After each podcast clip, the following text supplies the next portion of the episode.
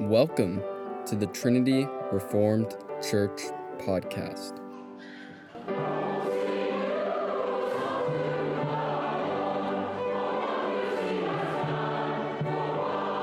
Sunday School by Jason Cherry on January 2nd, Lord's Day service.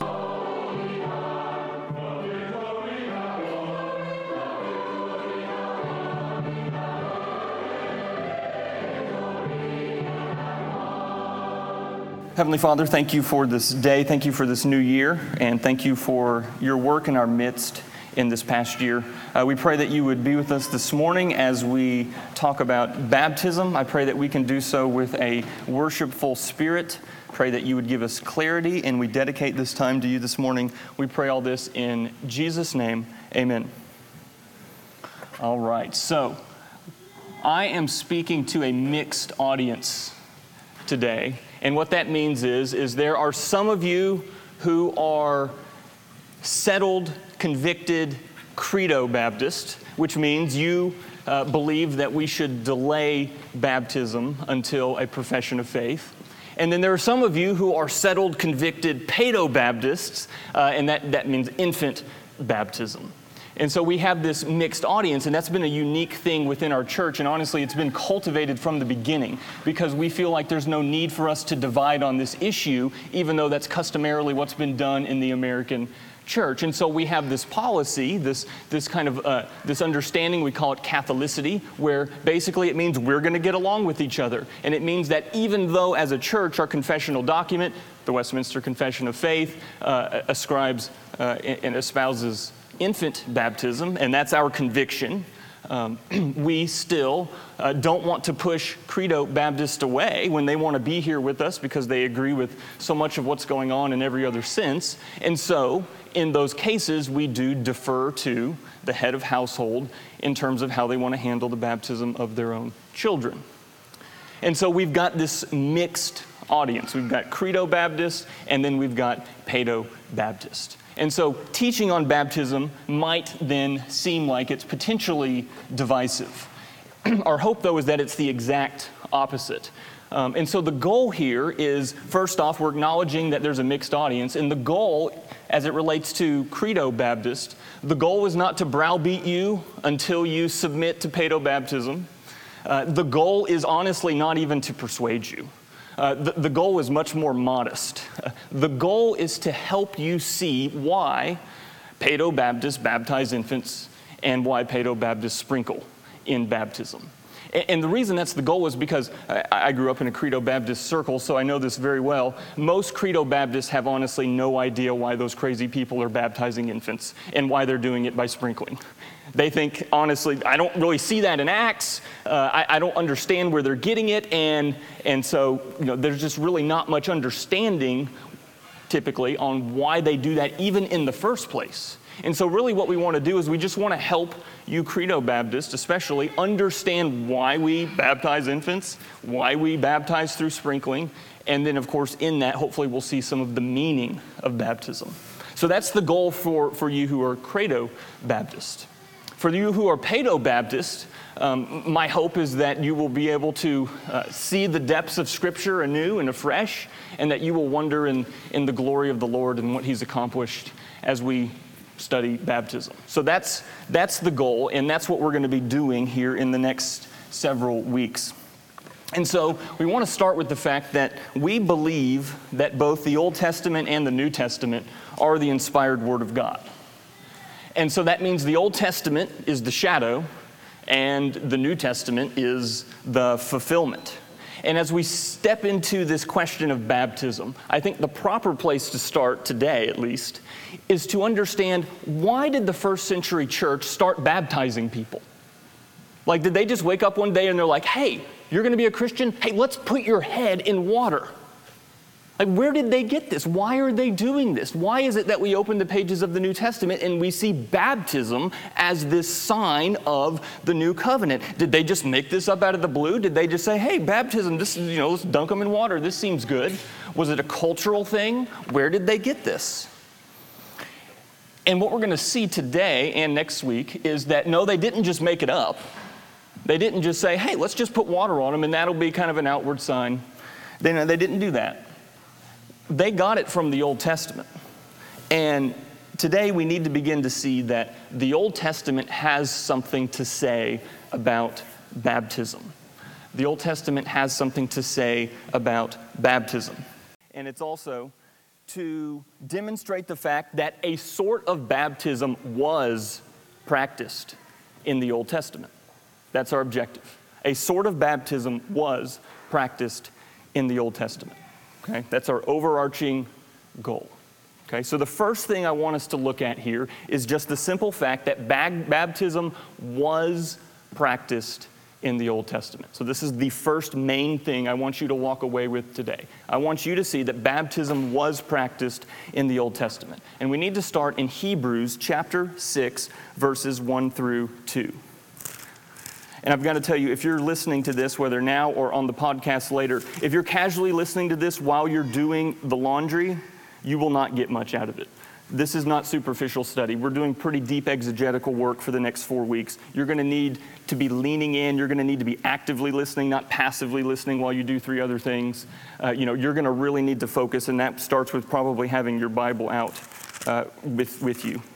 And so we're going to start with Hebrews chapter 6, verses 1 through 2.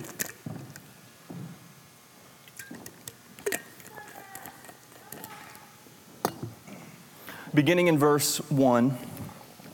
Therefore, let us leave the elementary doctrine of Christ and move on to maturity, not laying again a foundation of repentance from dead works and faith toward God, and of instruction about washings, the laying on of hands, the resurrection of the dead, and eternal judgment. I want you to notice something. Notice in verse 1 that the author of Hebrews tells us to leave the elementary doctrine of Christ. And he then lists six things that he considers the elementary parts of Christianity. He then lists six things that he considers the basics, the most elementary part of Christianity, the foundations. And this list starts in verse 1. The first thing is, the first basic elementary part of Christianity is repentance from dead works. Second, faith towards God. Third, instruction about washings. Fourth, laying on of hands, and it has to do with the giving of the Holy Spirit and commissioning of an office in the church. Fifth, the resurrection of the dead. And sixth, eternal judgment. So, those are the six things that are the basics of Christianity, the foundations, the elementary parts of Christianity. And virtually every one of those six things, probably in fact each of those six things, could have been endorsed by Orthodox Judaism. Orthodox Judaism believed in those six things. And yet, each of those six things acquired new significance in the light of Jesus the Messiah coming. Now, I want you to focus your attention on the third of those six things. The beginning of verse 2 Notice the third thing mentioned. In the ESV, it's worded like this instructions about washings. The KJV renders this verse the doctrine of baptisms. The doctrine of baptisms, plural. Okay, so notice two things about that phrase instructions about washings, or the words doctrines about baptisms. Notice first it's baptisms plural. And so, therefore, we know he's not talking about Christian baptism.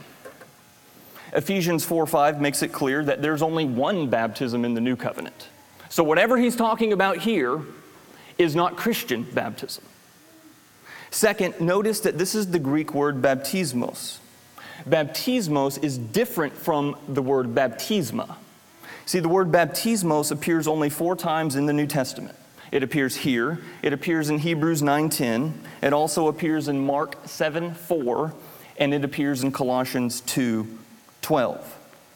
And baptismos is different from baptisma. Baptisma is the word that's translated, uh, and it means Christian baptism.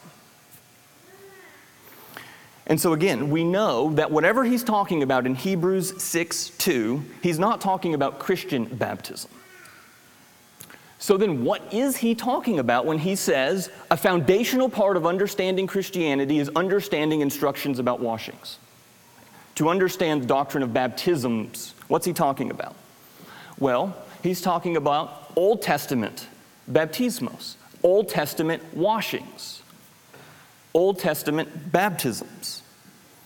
And in Hebrews 9:10 when this same word is used, the author uses the word the author uses the word baptismos again. And when he uses the word baptismos in Hebrews 9:10, he's explicitly, as we'll see in a moment, he's explicitly talking about the ritual washings of the Old Testament. And so again, it's very clear then that what he's talking about in Hebrews 6:2 is Old Testament baptisms. So the author of Hebrews Okay, let's just reset here. The author of Hebrews in Hebrews chapter 6, verses 1 through 2, is saying that the doctrine of Old Testament baptisms is foundational to the church. Think about this. The doctrine of Old Testament baptisms is foundational to the church. So, not only did the author of Hebrews say that the doctrine of Old Testament baptisms is foundational to the church, but he also, notice what he's doing in Hebrews 6 1 through 2. He expects the church to understand these doctrines so well that from them they can then go on to maturity. In other words, Christian doctrinal maturity is built on top of the foundation of an understanding of the doctrine of Old Testament baptisms. In other words, your doctrine of Christian baptism must be built on the foundation of the doctrine of Old Testament baptisms. If you want to have a mature understanding, the words of the author of Hebrews, if you want to have a mature understanding of Christian baptism, it must start by understanding the foundation of Old Testament baptisms. So then I have to ask the question how many of us know anything about the doctrine of Old Testament baptisms. And yet, how many of us have built a doctrine of baptism without that understanding? And so, what we need to do then, if we're to obey what the author of Hebrews tells us, is we need to understand the doctrine of Old Testament baptisms. And so, let's do that. Let's understand the doctrine of Old Testament baptisms. And let's consider five examples of Old Testament baptismos. That is, five examples of Old Testament washings for purification. Okay, and we're going to go pretty quick through these because I just want to show them to you. We're not going to elaborate. I just want you to see that the Old Testament teaches and practices a form of washing or baptismos. So let's begin in Leviticus chapter 14. This is our first example of Old Testament baptism. Leviticus 14. So, Leviticus 14 is about cleaning rituals for those with skin diseases. And the rituals prescribed in this chapter are for the purpose of admitting back into the community those who had been excluded because of the uncleanliness of their very serious skin disease. But these people had recovered from that skin disease. So, then how do we admit those people back into the life of the community? Well, they have rituals for this. And the rituals, therefore, are not an attempt to heal them. The rituals um, followed the recognition that they'd already healed. And so, part of the ritual, as we see described in Leviticus chapter 14, part of the ritual was the washings. And so, for example, look at Leviticus 14 8. An example of Old Testament baptism. And he who is to be cleansed shall wash his clothes and shave off all his hair and bathe himself in water, and he shall be clean. And so there we see the cleansing rituals amount to the celebration of new life because the person was restored from near death to the land of the living and into communion with God and with God's people.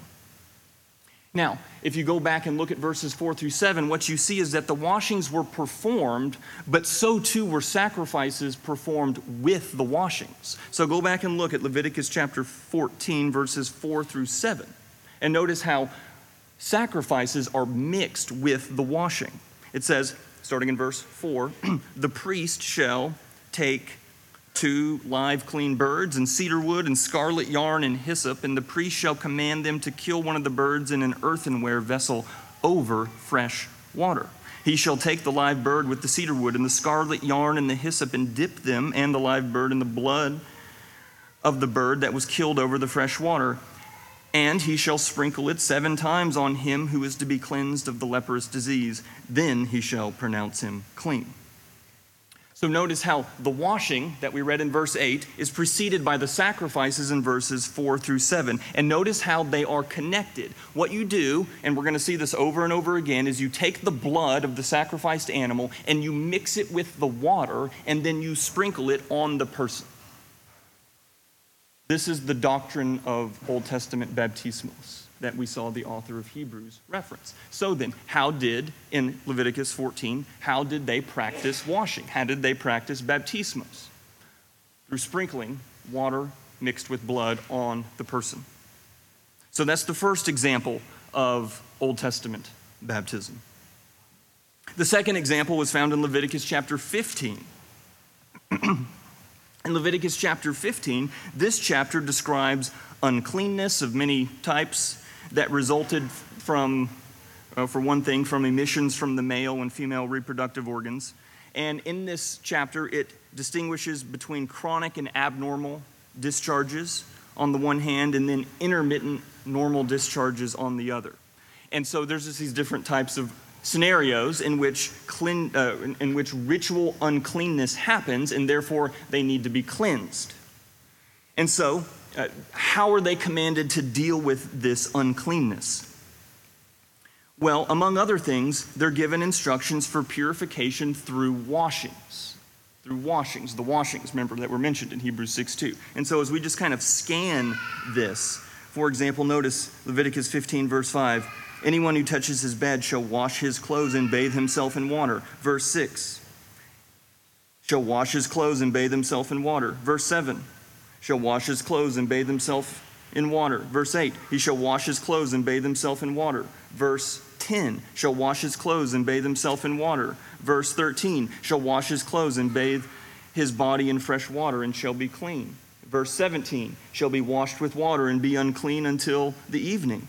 Verse 21, he shall wash his clothes and bathe himself in water. Verse 27, he shall wash his clothes and bathe himself in water. And then verses 29 and 30 are the prescribed offerings. And so, what we see here is Old Testament baptismos. These are the Old Testament washings, ritual washings, the Old Testament baptismos that the author of Hebrews said we must understand before we can go on to doctrinal maturity in terms of Christian baptism. So that's two examples of baptism practiced in the Old Testament. Let's look at another one, still in Leviticus Go to Leviticus 22. Leviticus 22. This is our third example of baptism practiced in the Old Testament. Leviticus 22, 1 through 9. So, so this passage says that if a priest becomes unclean for any reason, he is prohibited from eating the holy food until he has received the baptism of purification. And so, if you look, for example, verse 6 is the key verse here. It says, The person who touches such a thing shall be unclean until the evening and shall not eat of the holy things unless he has bathed his body in water. Again, there's a third example of baptism in the Old Testament. Now, go to Numbers chapter 21. This is our fourth example of baptism in the Old Testament. We're laying the foundations. The author of Hebrews commands this. We're laying the foundations of Old Testament instructions about washing. So here's the fourth example of such things Numbers 31. This is an interesting passage. So, uh, this passage describes the purification of that which comes out of heathen lands. And so, when things came out of heathen lands, whether people or things themselves, whether Israelite soldiers and proselytes or the things they brought with them, those things had to be washed. They had to go through the ritual washings. And so we're not going to read the whole chapter, but just look, for example, at Numbers 31 23. Everything that can stand the fire. And so, num- Numbers 31 23. Everything that can stand the fire. So, that, if you go back and look, that's gold, silver, bronze. These are the things they're bringing from foreign lands into the, into Israel, everything that can stand the fire, you shall pass through the water, and it shall be clean. Nevertheless, it shall also be purified with water for impurity. And whatever cannot stand the fire, like a human being, you shall pass through the water. So, Old Testament baptismos was practiced for people and things that were brought out of heathen lands. That's the fourth example of baptism practiced in the Old Testament. And the fifth and final example that we'll look at is Numbers 19,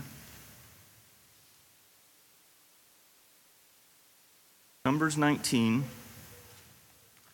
And so the law commands purity and holiness. And so before leaving Sinai, Israel had to cut off from the camp all unclean persons. So, why were unclean persons cut off? We'll go to verse 20. Why were unclean persons cut off? Well, Numbers 19:20 says, "If the man who is unclean does not cleanse himself, that person shall be cut off from the midst of the assembly, since he has defiled the sanctuary of the Lord. Because the water for impurity has not been thrown on him, he is unclean." Which then of course means as you extrapolate this out that the water is the thing that cleans that cleans him. The ritual washing would be the thing that cleans him. So the one who is unclean defiles the sanctuary. And so there's this system of sacrifices and washings, sacrifices and baptismos to purify the unclean person. And as you go through this chapter, there are small differences in the sacrifice and washing instructions depending on the situation. For example, consider the situation of touching or getting near a dead body. Numbers 19, 17 through 19. Well, if, if you were in that situation, you were unclean if you touched a dead body. And so that person had to go through the baptiz- baptism of Niddah. Uh, that is, the, has to go through the waters of purification, the baptism of purification. So we see this in Numbers 19, 17 through 19. For the unclean, they shall take some ashes of the burnt sin offering, and fresh water shall be added in a vessel. Then a clean person shall take hyssop and dip it in the water, and sprinkle it on the tent and on all the furnishings, and on the persons who were there, on whoever touched the bone, or the slain, or the dead, or the grave. And the clean person shall sprinkle it on the unclean on the third day and on the seventh day. Thus on the seventh day he shall cleanse him, and he shall wash his clothes and bathe himself in water, and at evening he shall be clean. So that's just one of the several examples in Numbers 19 of what you do to clean someone who has become ritually unclean. In this case, the situation is when you touch a, bed, a dead body. Now, this Numbers passage, by the way, explains that really confusing passage in 1 Corinthians 15 29. If you want to flip over and look at it.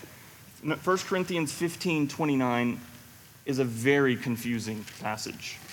Okay, let's look at it. And as soon as we read it, you'll see why it's confusing. And it's really confusing if you don't obey the author of Hebrews and don't build your doctrine off of the Old Testament doctrines of baptism. So 1 Corinthians 15 29 says, Otherwise, what do people mean by being baptized on behalf of the dead? If the dead are not raised at all, why are people baptized on their behalf? This verse is the bane of commentators, this is a very difficult verse because people read that and they think, wait, wait, wait, was the early church baptizing people on behalf of the dead? Kind of like the Catholic Church required indulgences for people on behalf of the dead? Was the early church really saying, Grandma died, so you come get baptized for Grandma so that she can have some sort of spiritual blessing? Is that what they were doing? And the answer, of course, is no, no that's not at all what they were doing.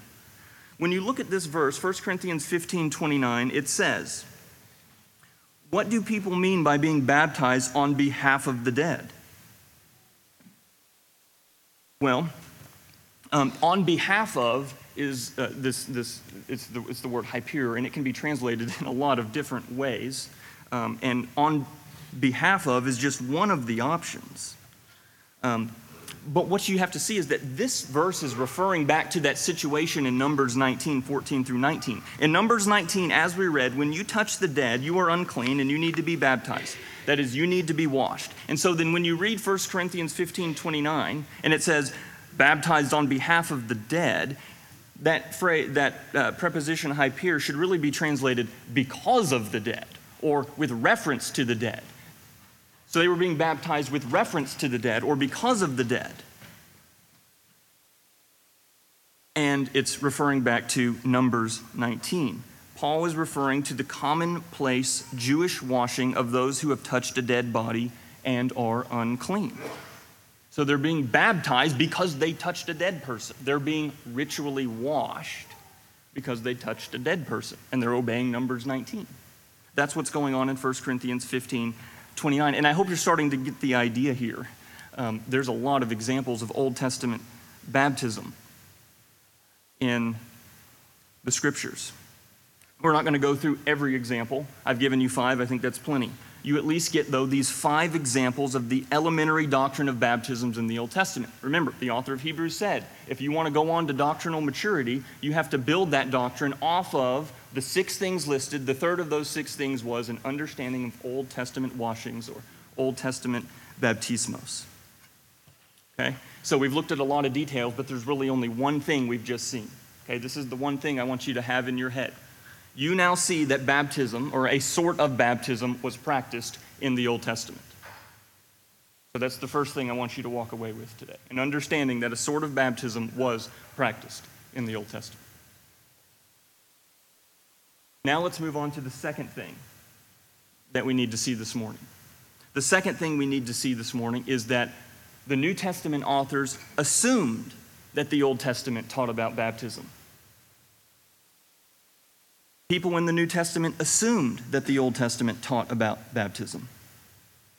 Remember, we started with the question of wait, why was the early church baptizing people? Where did they get this notion? And as we're seeing, they got it from the Old Testament, and the people in the New Testament assumed the Old Testament taught about baptism. And we're seeing how we cannot go on to maturity until the elementary doctrine of baptisms are mastered. And so, let's look at three examples of how the New Testament assumes that the Old Testament teaches about baptism. Okay, three examples. First example comes from the book of Hebrews. We're going to look at Hebrews 9 and 10. Hebrews 9 and 10.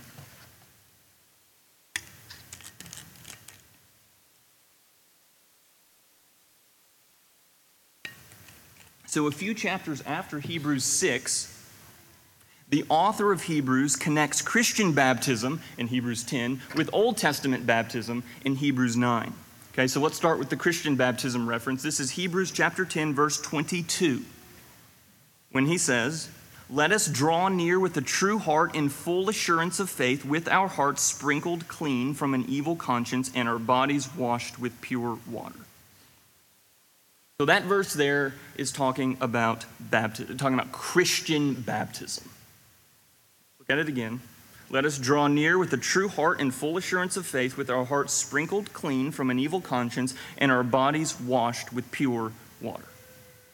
Okay, so that's talking about Christian baptism. Okay, well, why is he talking about Christian baptism? Why is he referencing how, you know, the water cleans us from an evil conscience and all of this? Well, it's because if you go back into the argument of Hebrews, into Hebrews chapter 9, you see that in Hebrews chapter 9, the author of Hebrews was doing the very thing he prescribed in Hebrews 6. In Hebrews 9, he gives us an explanation, an interpretation of Old Testament baptism, and then he builds his doctrine of New Testament baptism in Hebrews 10 off of that understanding. So let's go back and look quickly at Hebrews, uh, Hebrews 9.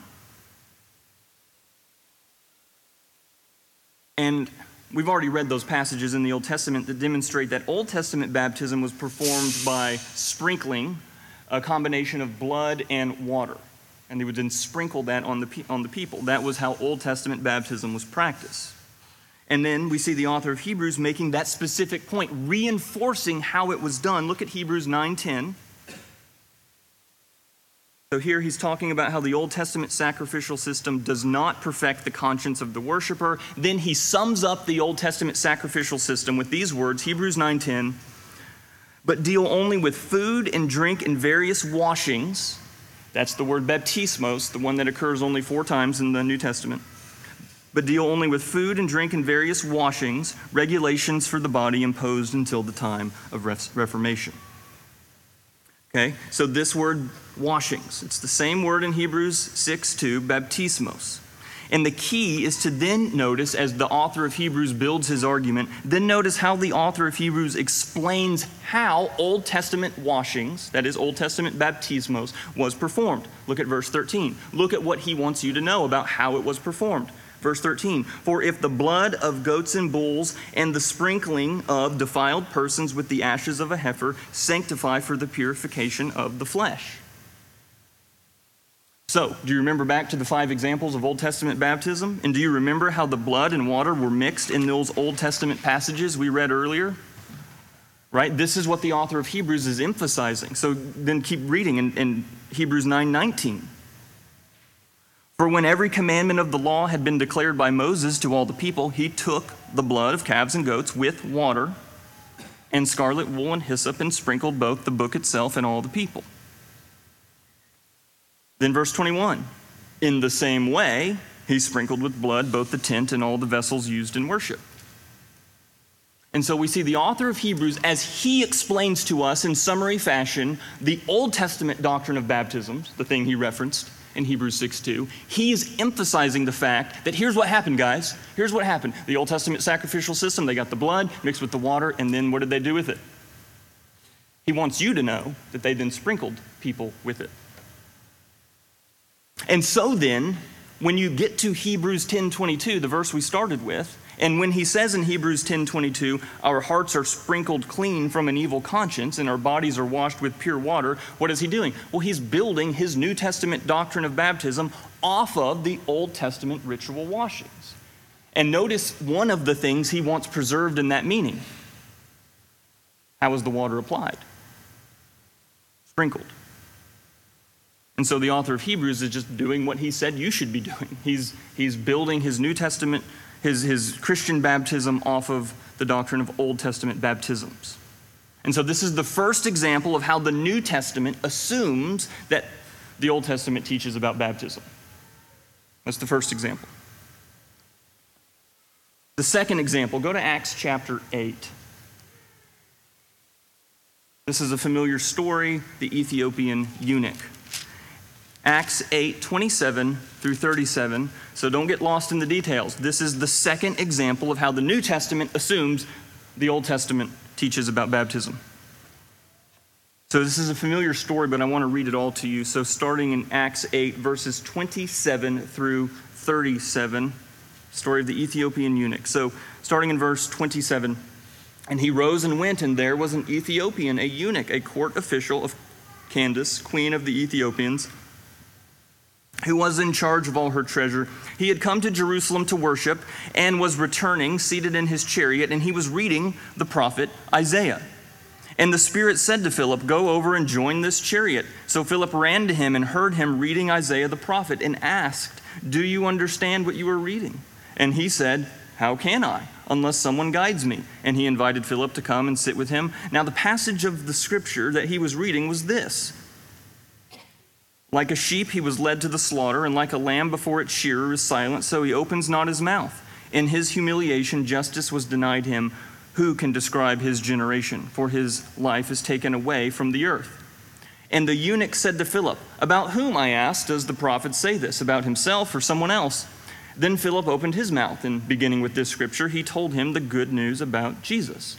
And as they were going along the road, they came to some water. And the eunuch said, See, here is water. What prevents me from being baptized? Let's pause right there. Notice Philip doesn't tell him to get baptized. The Ethiopian eunuch, because he read Isaiah 52 and 53, concludes, I need to be baptized. So notice, this is an Ethiopian eunuch. This is not a Jewish scribe. He reads Isaiah 52 and 53 and then concludes, I believe in this Christ. I must be baptized. So his understanding, his very new understanding of baptism, is built off his reading Isaiah 52 and 53. And so, he's reading here in this portion of Isaiah. What would he have read that prompted the notion that he should be baptized? Well, if you go back and look at Isaiah 52, you can flip there if you want, but I'm just going to read it quickly. It's Isaiah 52, verses 13 through 15. This is that section that the Ethiopian eunuch was reading in. the section that prompted him to think he must be baptized. What did he read? Isaiah 52, 13 through 15 says, Behold, my servant shall act wisely. He shall be high and lifted up, and shall be exalted. As many were astonished at you, his appearance was so marred beyond human semblance, and his form beyond that of the children of mankind. So shall he sprinkle many nations. Kings shall shut their mouths because of him, for that which has not been told them they see, and that which they have not heard they understand. So, this is Isaiah 52. You know this passage well. This is, especially verse 14, it's a prophetic description of the crucifixion of Christ. We as Christians go to this passage a lot. You know it well. And so, what it describes in Isaiah 52, verse 14, is how the Messiah is going to be marred beyond human semblance. It will be a mass of bloody flesh. And then in verse 15, what will be done with the blood of this Messiah? Well, verse 15 then says, So shall he sprinkle many nations. Wait, wait, sprinkling blood? What does that sound like? Well, that sounds like the Old Testament sacrificial system where blood was mixed with water. That sounds like the Old Testament sacrifice where the animal was slaughtered and the blood is mixed with water and then it's sprinkled on the people. And we read, and I'll read it for you again just to drive it home. Hebrews 9:19 emphasizes that point when it says that you will when every commandment of the law has been declared by Moses to all the people, he took the blood of calves and goats with water and sprinkled both the book itself and all the people.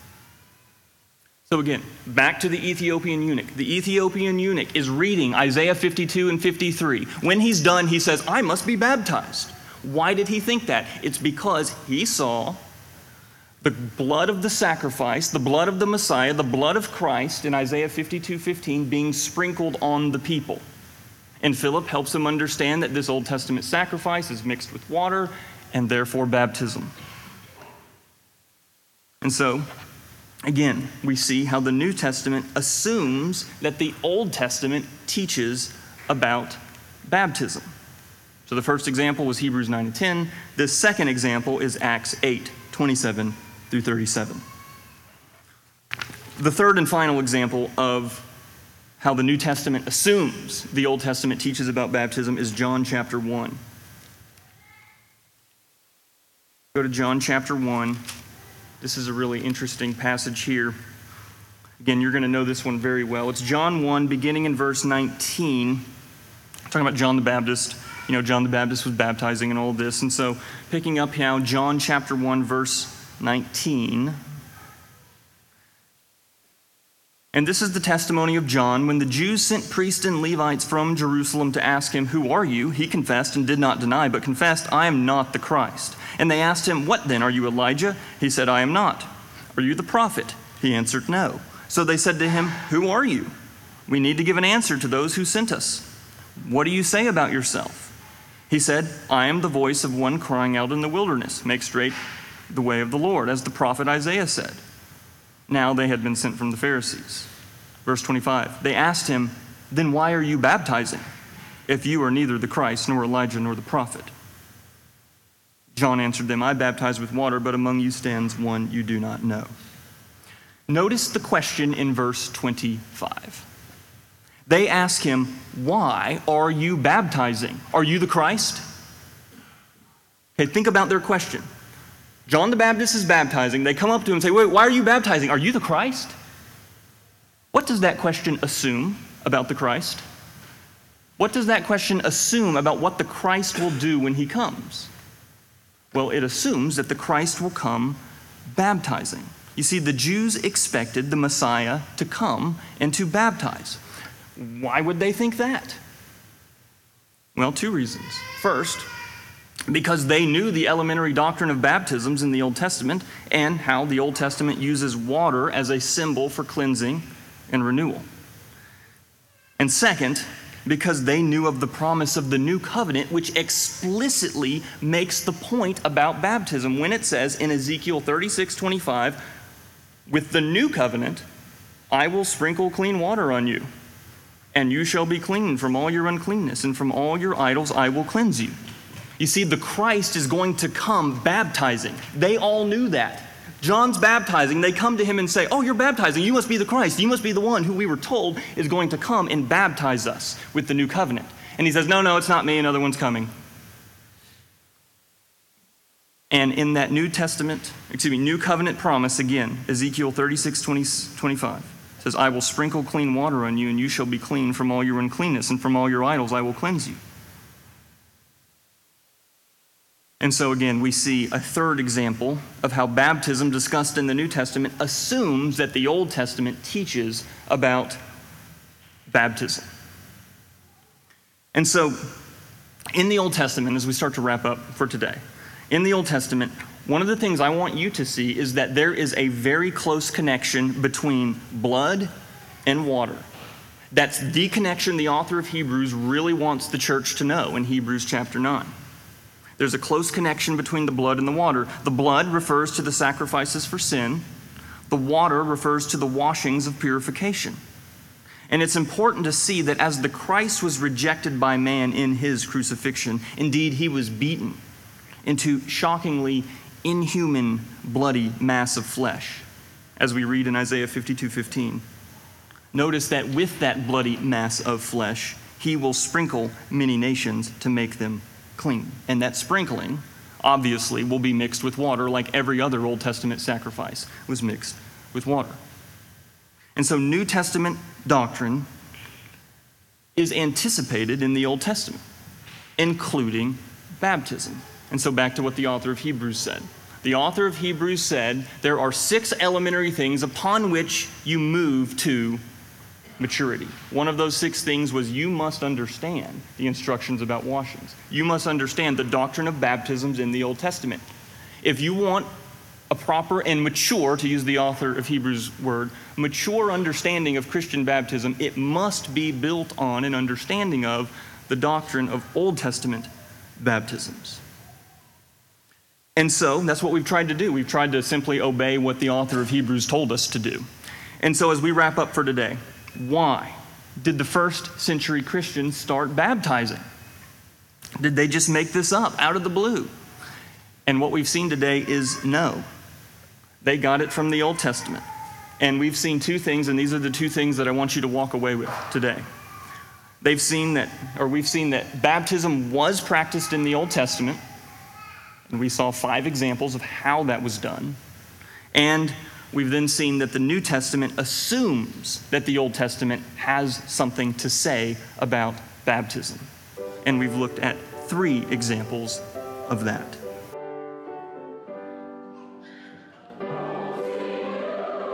Thanks for listening. If you want to find out more, check out our website at trinityreformedkirk.com.